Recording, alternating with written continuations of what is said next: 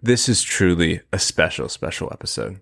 I started working on this podcast in August of 2021, and I published my first episode on January 1st, 2022. In my head, I thought it would be really fun to have a list of dream guests that I could one day aspire to have a conversation with. In creating this list, the very first name I put on at the very top of the list was Kevin Kelly. And today, I got to have a conversation with him.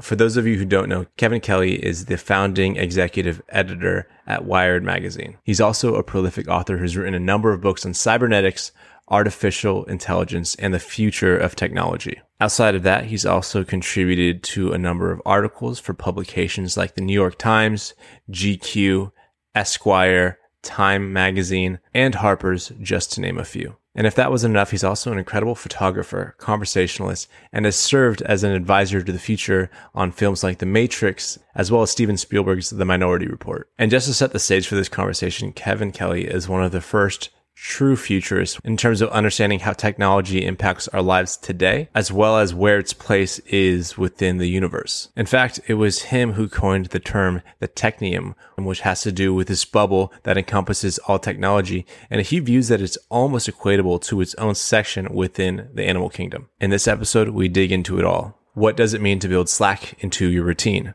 What does the future of the internet look like? Will artificial intelligence ever gain sentience? And why is it so important to remain optimistic about the future? If you've ever wondered about the answers to any of these questions, I think you're going to love, love, love this conversation. And so, with all that being said, here is my conversation with Kevin Kelly.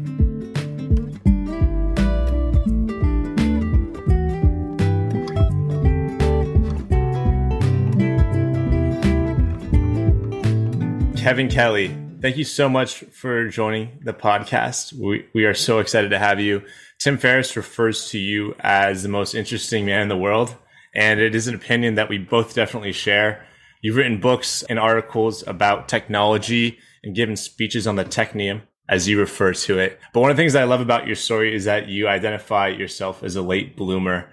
And as a late bloomer myself, I find this just enormously comforting. So I was just hoping maybe you could just take us through your decision to drop out of college and how that's related to your decisions later in life to become a founder of Wired Magazine, photographer, and the futurist that you are today.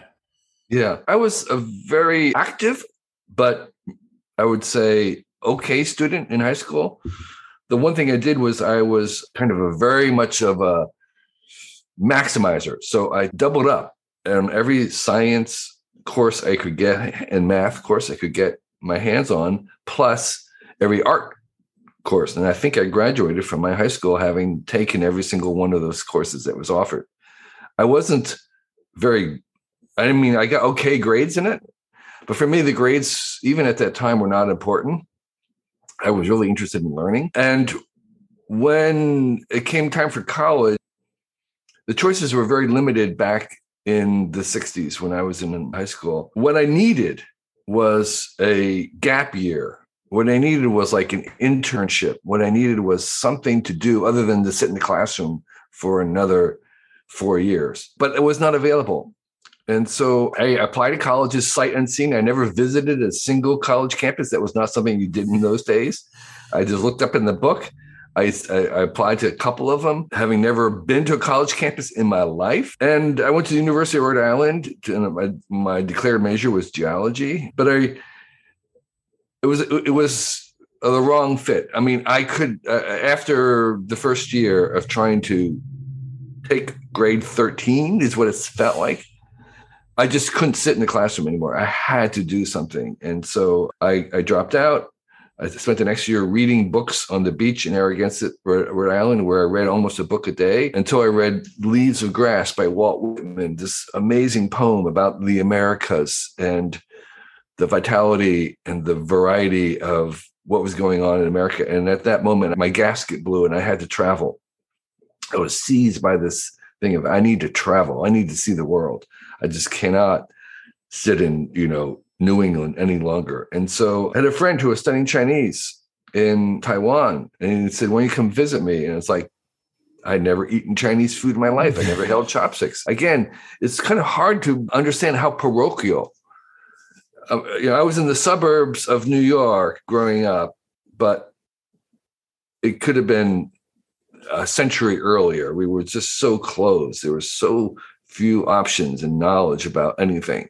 So I went to, to Taiwan and Hong Kong, Taiwan, and later on to Japan, and it blew my mind. It just everything was different and everything was open. Uh, uh, things were kind of done on the street, and it was like this was my college. So I kept going back. I would earn a little money and then go back and travel around for very cheaply. And it was one amazing thing after another. And that became my university. I kind of joked to myself I was giving myself a degree in Asian studies. okay. So, so, I was kind of resigning myself to never having a career. But my hero in high school was Henry David Thoreau, Walden. I was hippie-ish. I really felt that it was important to kind of like do things on your own schedule and I was going to be resigned to being poor, but I would have a lot of time. And I was encountered the Whole Earth catalog right after graduation. And that was giving me permission to invent my life because it was very clear from the people who were submitting things that there were all these other options available that I'd never even encountered in suburbia, in my suburban high school life. And for for me growing up, the only option really after high school was college. There was nothing else. But it was very clear. And once I started traveling, I, I saw that there was plenty of options. So I I kept traveling, and it was much easier to do than I thought. And every time we arrived somewhere, there was always somewhere adjacent to it that was just down the road. And so it became kind of addictive in that sense of like you know, you go to Taiwan, well, it's the Philippines are next to the Taiwan. So and then you go to the Philippines, well, then there's Indonesia. And so what's next to Indonesia is India. And so there's this kind of never ending goals of places to go to and see that are vastly different than what you ever expected. And so uh, I spent about a decade traveling in Asia and becoming Asian in my perspective as well at, at the same time just kind of absorbing a lot of the perspective. And I continued to travel to Asia over the next following 40 years. So I had 50 years in total. I'm married an Asian. I have half Asian kids. And that that initial trip turned to be one of the most important things I ever did because it opened up a world world the world that I had never even imagined was there. That's incredible. Very inspiring too. I, I, like that the inciting incident was also a Walt Whitman poem for sure. Yeah. You talked about you know creating your own schedule and inventing your own life, and one of the things that I really like that you've said is that you're a big fan of giving yourself slack. So this idea that, you know, when you're younger, you should allow yourself to make mistakes and to measure your happiness based on satisfaction of experience rather than anything that might be measurable eh, with n- numerals or metrics in some regard. Can you maybe speak to maybe why you're such a big fan of giving yourself slack? So, so when I say give myself slack, one of the things I mean is you should take time off. You should have sabbaticals Sabbaths on a weekly basis. You should have a not just a work ethic, but a rest ethic that you should take vacations, staycations, that taking a break is not a sign of weakness, but a sign of strength. Mm. So the idea is is that I think there's an overemphasis on this idea of being productive and efficient. That's only really useful if you're doing the right things. Okay. And so you really have to, and, and determining the right thing to do is sort of what uh, Peter Drucker called the executive function. It's a high mm-hmm. level thing that is very difficult. So you really have to protect and give a lot of time to making sure you're doing the right thing that you're going to be efficient about. And so that right thing is, is again, really, really difficult to ascertain. And most people spend most of their life trying to figure out what it is the right thing to do. I don't mean just like the right thing to do tomorrow. I mean just the right thing to do with your life. And so yeah. And so I think that that function, that that that assignment requires a different mode. It's not production and efficiency. It's it comes usually the it the the, the answers come in moments when we're playing, hmm. when we're relaxing, when we're shifting between things, when we are exploring.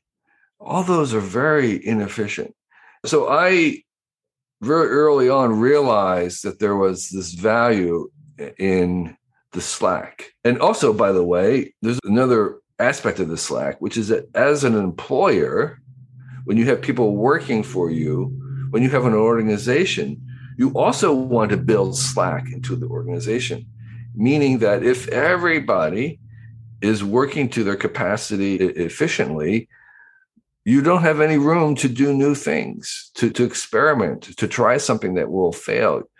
There's often a person on a team whose job is kind of very hard to describe, and they may just be the glue, the social glue. They may be those, they may be doing something that is sort of Slack related. And there's a tendency to kind of squeeze them out because you can't measure what they're doing. And so, in all respects, I, I really try to build in slack and that ability to shift and move and to have some buffer and to have some extra capacity that's not being used to enable you to to to see something quickly and so that's true of your life too. If your life is all scheduled out then something comes along that's really amazing you don't have room for it. And so there's many levels of this of the slack that i i, I really encourage people as a means of the highest level of of a life and not to just trying to um, optimize what is known. You want to be able to be able to optimize things that are also not known. That's fantastic answer. I, I, I love the the idea of of the most important moments happening when you're relaxing or playing or you know giving yourself that slack. I find that to be very true for myself but i think the way that you've articulated it was was quite poignant. I wanted to ask you about the future. I consider you a kind of like a godfather of futurism in a lot of ways. You've written a lot about artificial intelligence and its ability to bring around the next industrial revolution. So from what I understand, your theory is really just combining artificial intelligence with services that actually already exist. So for instance, we could combine artificial intelligence with cars, taxi industry, and we get Uber or something like that. But on the internet, there's been kind of this this huge thing called Web 3.0. As someone who was around for the inception of the internet and really got to dive into it at its infancy, I'm curious to get your perspective on Web 3.0 and what impact it may have on the way that we connect with each other. Yeah, Web 3.0 is a little bit of a very catch-all phrase right now. It came originally out of the crypto world and it has spread a little bit to include things like even mixed reality in the metaverse in a weird way. But and then just yesterday there are people talking about web 5 it's like I, I, I don't know what that is.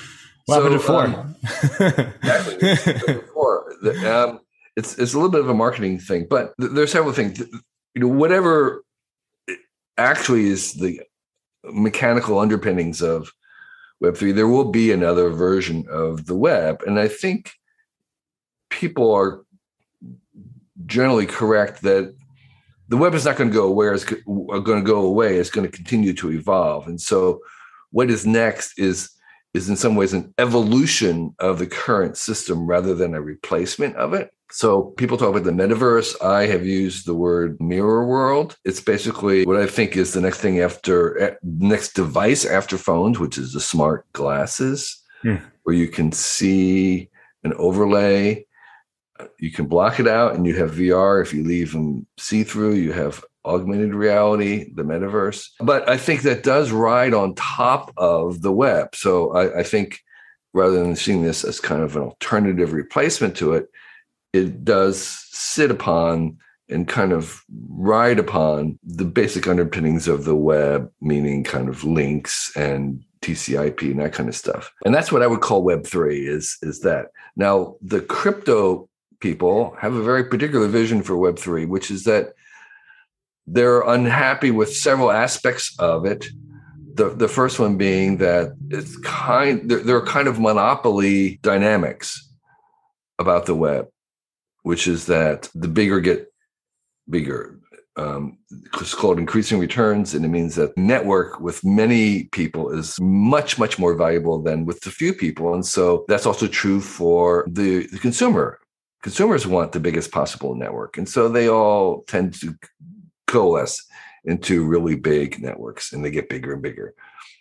I'm not sure that dynamic ceases in in in the crypto world, but the idea is that you want to be able to own a little bit more, to to to have a little bit more control over the data, to be able to be an owner of this system instead of just being kind of a product of the system. Mm-hmm. So right now, it's very clear that things are running on data, but the data that we have does not seem to be we're not being paid for it. We, get kind of intangible benefits from it and we don't have much control about it. So the crypto people are kind of imagining an alternative to the current web that's built on blockchains. And there could theoretically be some advantages to having a web built around blockchain there are tons of disadvantages on that. And the disadvantages is that the, all decentralized systems are inherently less efficient than centralized systems. That's just the nature, that's just their nature. Mm-hmm. So evolution is a very decentralized system and it's incredibly inefficient. So a frog will have like a million eggs in order to two frogs survive. That's incredibly inefficient. And then there's just the general thing of making thousands and thousands and thousands of variations in the hope that one or two will will survive. That's a decentralized system. And it's it's adaptable. It's the most adaptable thing that you can make, but the cost of that is that it's inefficient. And so technologically, you can make a much more adaptable system with blockchain but there's a cost to it and there's an energy cost to it and there's other costs. And so that's the that's what's happening right now is web 3.0 envisions an alternative system made with blockchain where people kind of could own their own data maybe have a little more control about it maybe get more direct benefits from it. But there are costs involved and what we don't know is whether or not people are going to be willing to pay those costs. People meaning the people making it and running it and the consumer. So that's my version of Web three, which is that it's it's an alternative, and it would mean kind of remaking things, not just adding on top. And that's the important point I was trying to make is that this is, this would not just be an extension of taking the current a web and involving it. This this is like replacing it fundamentally from the ground up. And that to me is, seems very difficult and probably unlikely. The fact that they have to kind of rebuild it. However, we should have an alternative to the web. We should have one just in case the, that web goes down for some reason, you have another thing going. So I am actually, I encourage the idea of trying to imagine alternatives and trying to make them because we should have a backup we should have an alternative version. And it's really good to have two versions of things so they can compete. So, you know, like we don't want to have just one social media. We like to have two or three. That's, that's yeah. natural thing. So, anyway, I am encouraging these experiments, even though I think historically it's unlikely that one will will work. Yeah. It's like the, all these tech startups, they kind of remind me of your analogy of the frog laying 100 eggs maybe two of them are successful. I think technology works in the same way.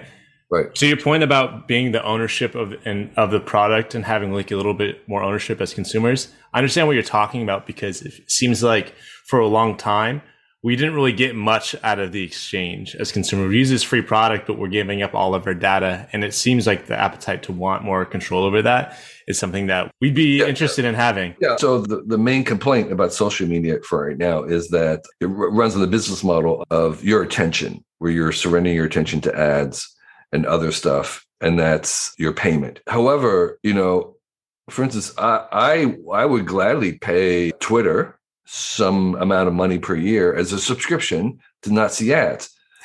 yeah. Paying, I, I switched to uh, YouTube Premium, and my gosh, it changed my life. I spent so much time on YouTube, and with Premium, I don't see the ads. There are no yeah. ads. It's just glorious, and I'm very happy to pay ads. And so the same thing with search. I have switched my search. I've been, you know, Google from day one, almost as soon as Google was invented. But I switched away from Google to Neeva, where I'm paying because I don't see the ads. The results are all organic results right from the top. And I would be very happy to pay Google $100 a year to get their search without the ads in it. So there are other business models where, where we get direct benefits and we're willing to pay for those benefits directly without messing with our attention. I think those are very viable and we're going to see more of those. About two years ago, Kevin Kelly put out an article on his website called 68 Pieces of Unsolicited Advice. Each bit is about a sentence long, two tops. And I was hoping that I could ask him to expand on some of the wisdom included in these pieces, but unfortunately, we didn't have enough time. So instead, I thought I would read you some of my favorite pieces of advice in case they are as helpful to you as they are to me. The first one is don't be the best, be the only. So there are plenty of examples of this in business. So companies like Google, for instance, have captured an enormous amount of the market share because they were the only company involved in web search when the internet first started, or at least one of the few companies. But I think there's a more important lesson here that we are able to apply to our own lives. At work, you may master a program that maybe nobody else is familiar with. As a creative, it's really important to establish your own voice when creating any type of content. And one way to do that is to not try to be the best at everything, but to take a more focused approach in terms of building up the skills you want to improve and being more particular about where you spend your time. So don't be the best, be the only. Number two, gratitude unlocks all other virtues, and it's something that you can get better at. This one is probably my favorite on the list. And that's because I've experienced this firsthand, so I know how powerful this one can be. Oftentimes, when we think of gratitude, it's in response to some type of positive experience. But what I've learned is that if we can be thankful not only for the little things, but even for the things that may inconvenience us, the obstacles, trials, and changes to plans in our life that maybe we wouldn't have designed for ourselves. If we can be thankful for these things, then I think it really provides an opportunity for growth. Life just gets a lot easier because you no longer feel like the universe is conspiring against you. And because of that, you're just happy to wake up in the morning or to catch up with some friends that you maybe haven't seen in a while. To me, gratitude is about refocusing on the things that are actually important and being able to disregard things that are maybe insignificant in the grand scheme of things. And by doing this, I think you not only operate in a much better headspace, but this allows you to refocus your time into areas that you also want to improve. So not only is gratitude great, but it also is the key to unlocking all other virtues. And number three, this is the last one. Before you're old, attend as many funerals as you can bear and listen. Nobody talks about the departed's achievements. The only thing that they remember is what kind of person you were while you were achieving them. This one I think is pretty self explanatory, but I do think that it is a piece of advice that many of the people that we admire in society could benefit from. Achievements are wonderful, but most of the time, nobody remembers your achievements. In fact, most people don't even remember the specific conversations that you have. But what people will remember about you is how you made them feel when they were interacting with you. So definitely pay attention to that. If you like some of the ideas in this article, I'll be sure to link it in the show notes so you can have access to yourself. But I'll also add a few podcasts that Kevin Kelly's been a part of in case you really like this conversation and would like to hear more from him. I'll just throw a few of my favorites in there so that you can check those out as well. But for now, here's my conversation with Kevin Kelly. I, I wanted to get your perspective on artificial intelligence because I know that this is an area of your expertise And technology is evolving really fast. You believe that a future in which machines gain sentience and start wreaking havoc on humans like the Terminator or the Matrix are highly unlikely. But one thing I wanted to ask you about was I'm not sure if you saw this, but The Guardian published this article yesterday. You know what I'm t- referring to? That's right. The okay. Google AI researcher who swore that he detected sentient consciousness in the new language model have LaMDA because they have conversations. He was basically trying out these conversations and he was saying, Oh no, no, no, wait, wait, wait, wait, there's something really there. Mm-hmm. It really there, I, I I saw it. I, I felt it. And so he was trying to get Google to own up to it to protect it. I'm not really sure what he wanted them to do, but the Google execs were reviewing the transcripts of this. Said, no, no, no, no, that, that, that's just you're anthropomorphizing it, you're personalizing it. It's not, there's nothing there. Right. And you can't share this. And if you do, you're breaking, you know, confidentiality and all that kind of stuff, which he, he broke. And so they said, you're fired or you're on leave. And right. so, so I, I think, you know, no, I don't think, you know, looking at the transcripts, it's not, there's probably nothing there. However, sooner or later, this is going to happen people are going to say there's a ghost in the machine. There's something there. I felt yeah. it. I know when when i feel it. And this is going to this is going to be a common occurrence again and again. This is going to happen. This is like the first. Right. saying don't turn off the machine because i think there's something inside. And at some point there really will be something inside. And what do we do about it? Well we have lots of options. Because there's something inside it's not going to be human. That's that's my point. Is that's an alien intelligence. It's an artificial alien. Mm-hmm. It could be like a dog. It could be like a dolphin. It could be a chimp. There could be a chimp inside. And so we don't really know how to deal with that. We have some legal stuff about dealing with pets and whether we're responsible for it, them or not. Pets is one model, servants is another model. The model I'm championing is aliens. But we have very little experience in dealing with aliens. And so I, I, think this is going to be this is this is a rehearsal for many many exchanges that are going to be very similar in, in the future. And the only reason why i'm paying attention to is is because it's the first of many. Right. I say i knew this was good to bring up because i was like if there's anybody who would have read this article it's going to be you. And you know, I read the transcripts for the conversations that they had, yep. and I, am not of the belief that it is sentience, but I was extremely impressed he talks about having a soul, the experience of what processing information is like. It talks about a fear of death. And so I can see why he would consider it to be sentient, at least to some degree. Right, right, right. I'm curious to hear your perspective because you wrote the book, What Technology Wants. And I'm curious if your views of what technology wants has changed since you wrote that book. Right. But before I answer that question, I also did a graphic novel over 10 years with some people from Pixar and ILM and the graphic novel was about robots and angels. And it was about this robot that says look i am i claim to be sentenced i want to be baptized or whatever it is.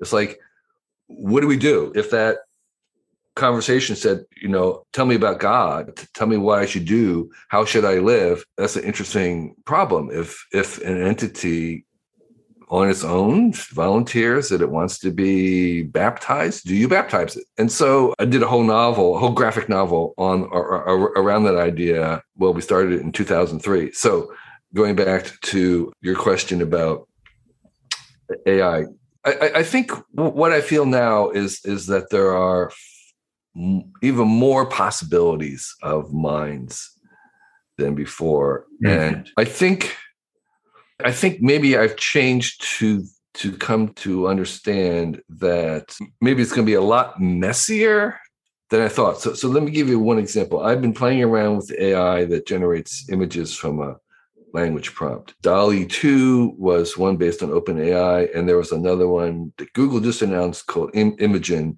So you give it the assignment in words, and it paints a picture or makes a photograph that is just unbelievably rich and detailed and creative. I use another one called Midjourney, which I have access to. And the way it's doing, it's actually generating art.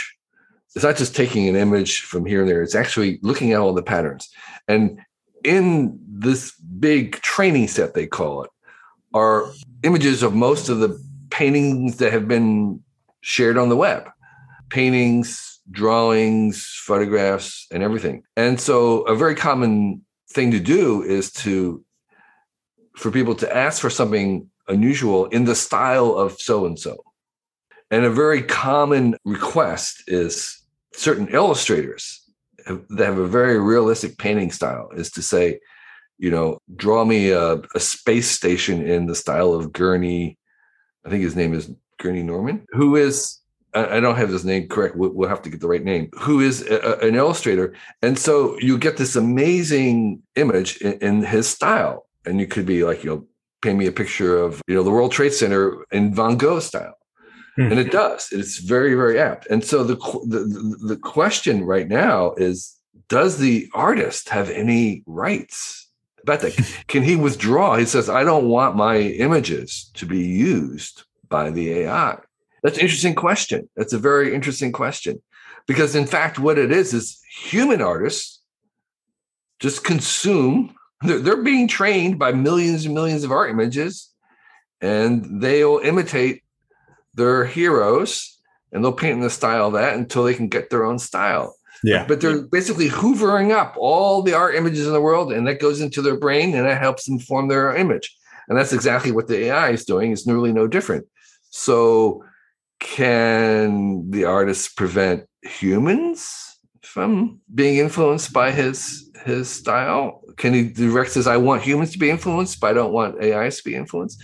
So so so so there's kind of a messiness there that that I mean, I don't know what the answer to that is, but there's there's a there's a messiness in the actual way that we're going to use this that's not clean. And so if, if it, I change my mind to, to kind of accept or understand that this is going to be a very, very messy progress because the answers aren't always going to be obvious about this. You know, we can ask, well, who's responsible if it does something bad? But that's this is a much more difficult question to answer.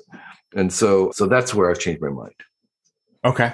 It's a good answer. And it is interesting to to kind of think about messiness. Uh, art's really interesting, you know, too. But when it comes to you know how much we can really outsource to robotics and in terms of software, like I, I work in software as a service, and the amount of that we're able to do on just accounting perspective is incredible. So, you know, we think about it being incorporated into the military. There's all these implications that definitely spell out messiness. But on that point, I, I did want to get to a question that I had for you around nationalism.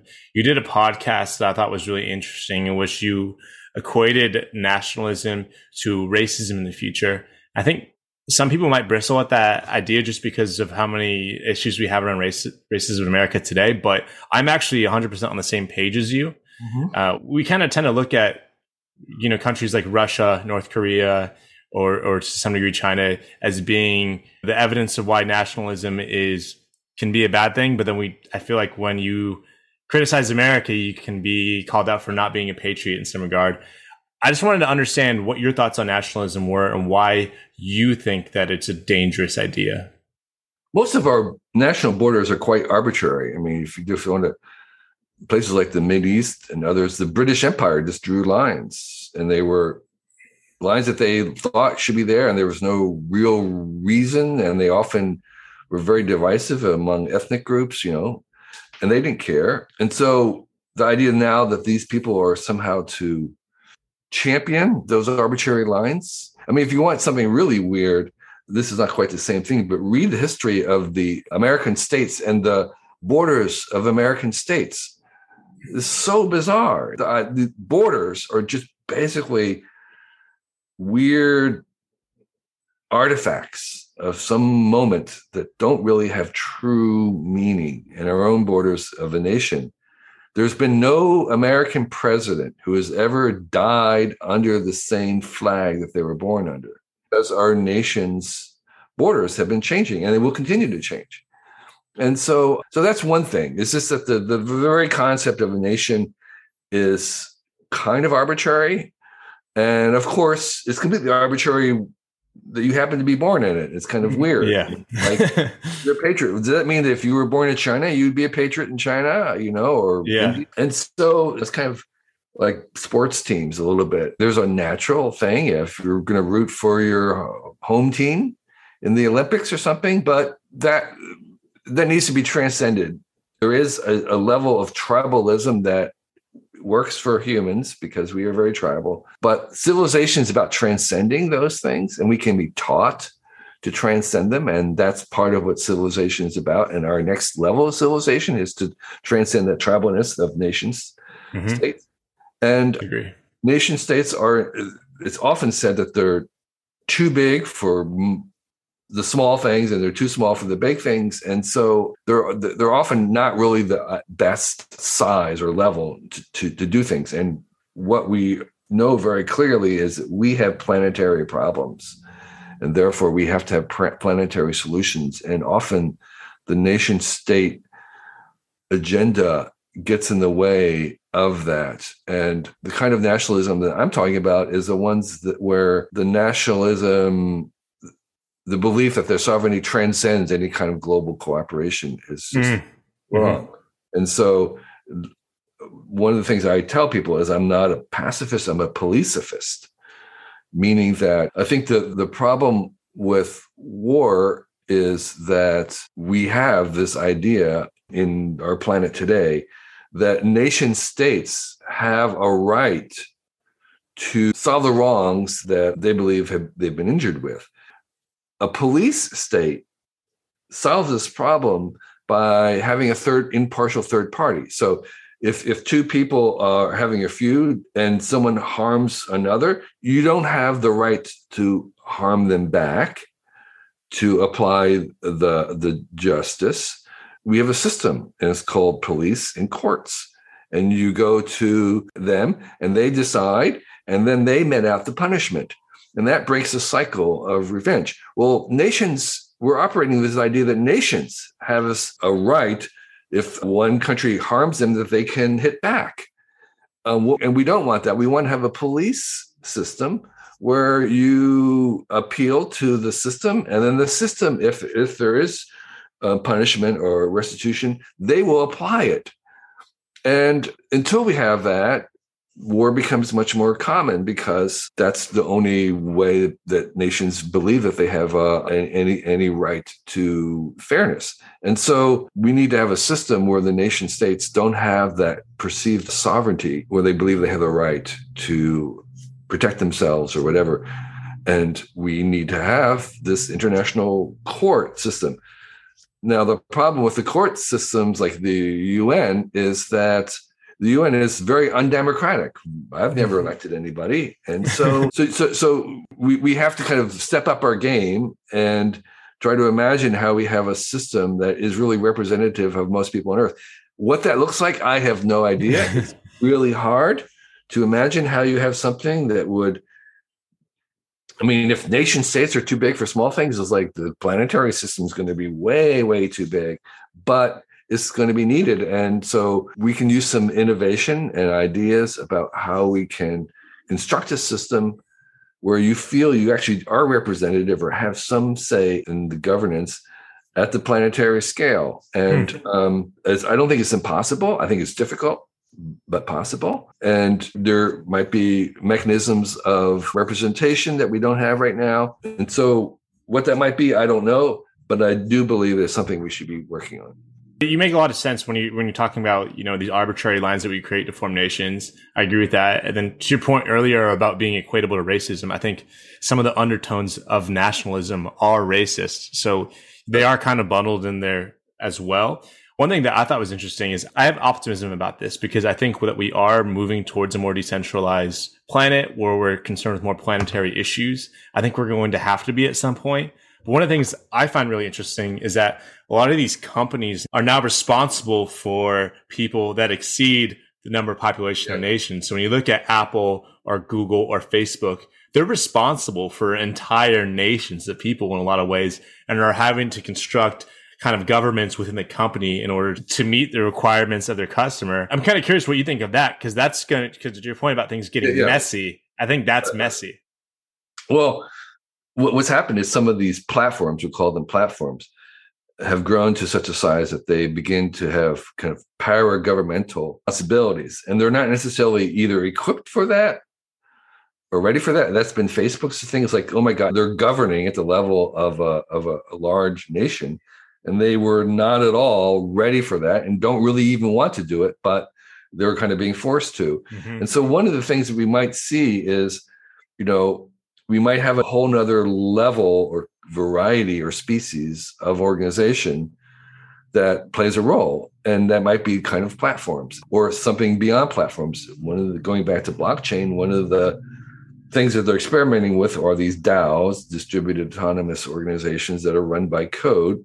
Well, it's very clear that we have corporations, we've got governments, and we have nonprofits, but there might be a fourth or fifth form of organization that can accomplish things in the world. And so a platform is another one of those. And there might be something where there's a platform plus that does actually take on some of the attributes of government. And we see a little bit of that happening in China with Baidu and Weibo. And so I think we can start to imagine other kinds of very large organizations where maybe there's a million people involved that are trying to do something and how are they governed and what is the organizational structure and so uh, this new technology will permit us to do that. And, and I think we're going to see some of these new, larger organizations come into the world that main platforms may be one of them or they may be the beginning of them.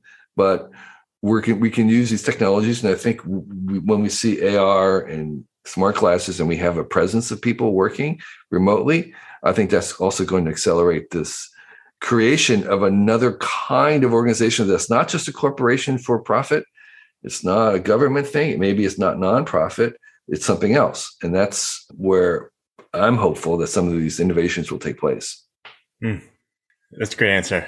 And and you mentioned being hopeful. So the theme of the podcast is really just trying to help people navigate their anxiety and existentialism because there's lots of things to be pessimistic about right now. But you recently gave a TED talk about why you're optimistic about the future. And I was hoping that maybe you can just give us a few things to consider in order to help us to be a little bit more optimistic about the future as well. Yeah. So I realize that optimism is kind of a temperament that varies from person to person. And some people find it much easier to be naturally optimistic, and others are a little bit more anxious. So, what I would say is we have an obligation to be as optimistic as we possibly can. Mm-hmm. And that one of the reasons why we want to be optimistic is because it's a very complicated world, and anything really good in this world is going to be complicated.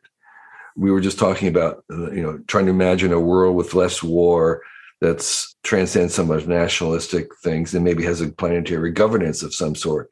That's a very, very, very difficult thing to make happen. But what we know about it is that it's not going to happen accidentally, inadvertently it will only happen if we can kind of picture it and conceive it and believe that it's possible. Hmm. So that that work of imagination, of kind of imagining this world and then believing that it's possible, that's necessary to make it happen. If you want to have, you know, if you, if you want to have a, a communicator that you can hold in your hand like the Star Treks, you had you had to kind of believe that it was possible to do, and then you can kind of imagine it to do it. So the iPhone was an act of optimism. And so we need to be optimistic, have optimistic visions of a future that we desire in order to make it happen. It's much more likely to happen if we can imagine it first and believe that it's possible. And so optimism plays a role in creating the future that we want the way I often shorthanded is our future is basically going to be built by optimists because they are the ones who are imagining it and believing it's possible and they're going to build it. So if you want to play a role in the future, you want to be as optimistic as possible. That's one reason. Well, Kevin Kelly, I really appreciate you spending this time with me. I know that you you have a hard stop soon, so I'll let you go. But I thought maybe a good way to close out our conversation would, if I could just tell you it's a very brief story, and that is when I was 14, through through a series of coincidences, I ended up in your house, and I, was given a tour, and I was in a place, kind of a crossroads in my life, even at 14, where I really didn't know what I wanted to do. My dad's in insurance, wanted to be an insurance agent. My mom wanted me to go to law school. And I was always ambitious, but I never really felt like I had anything to aim at.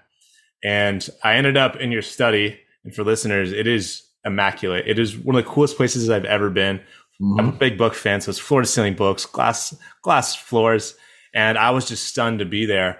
And uh, I met you, and it was probably completely insignificant to you, but I asked you what you did for a living, and you told me that you were a writer.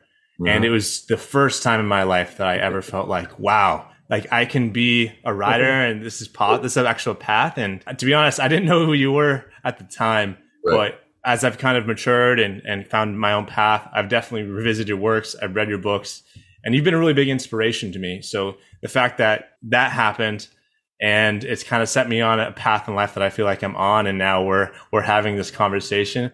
It really is a tremendous honor for me. And it's, it's a really big bucket list thing that, that, that this has happened. And so I just wanted to say, so thankful that you joined me for this conversation. And, it's been a wonderful experience for me. Well, Johnny, thank you for reaching out. And it's uh, been delight to hear your questions. I really appreciate you ask great questions. Keep doing that. I think questions are more important than answers these days. Answers we get on Google. Questions are something that humans are really good at. So thank you for your questions. And I admire your ambition and I wish you the greatest success coming up. Thank you, Kevin. Really appreciate it.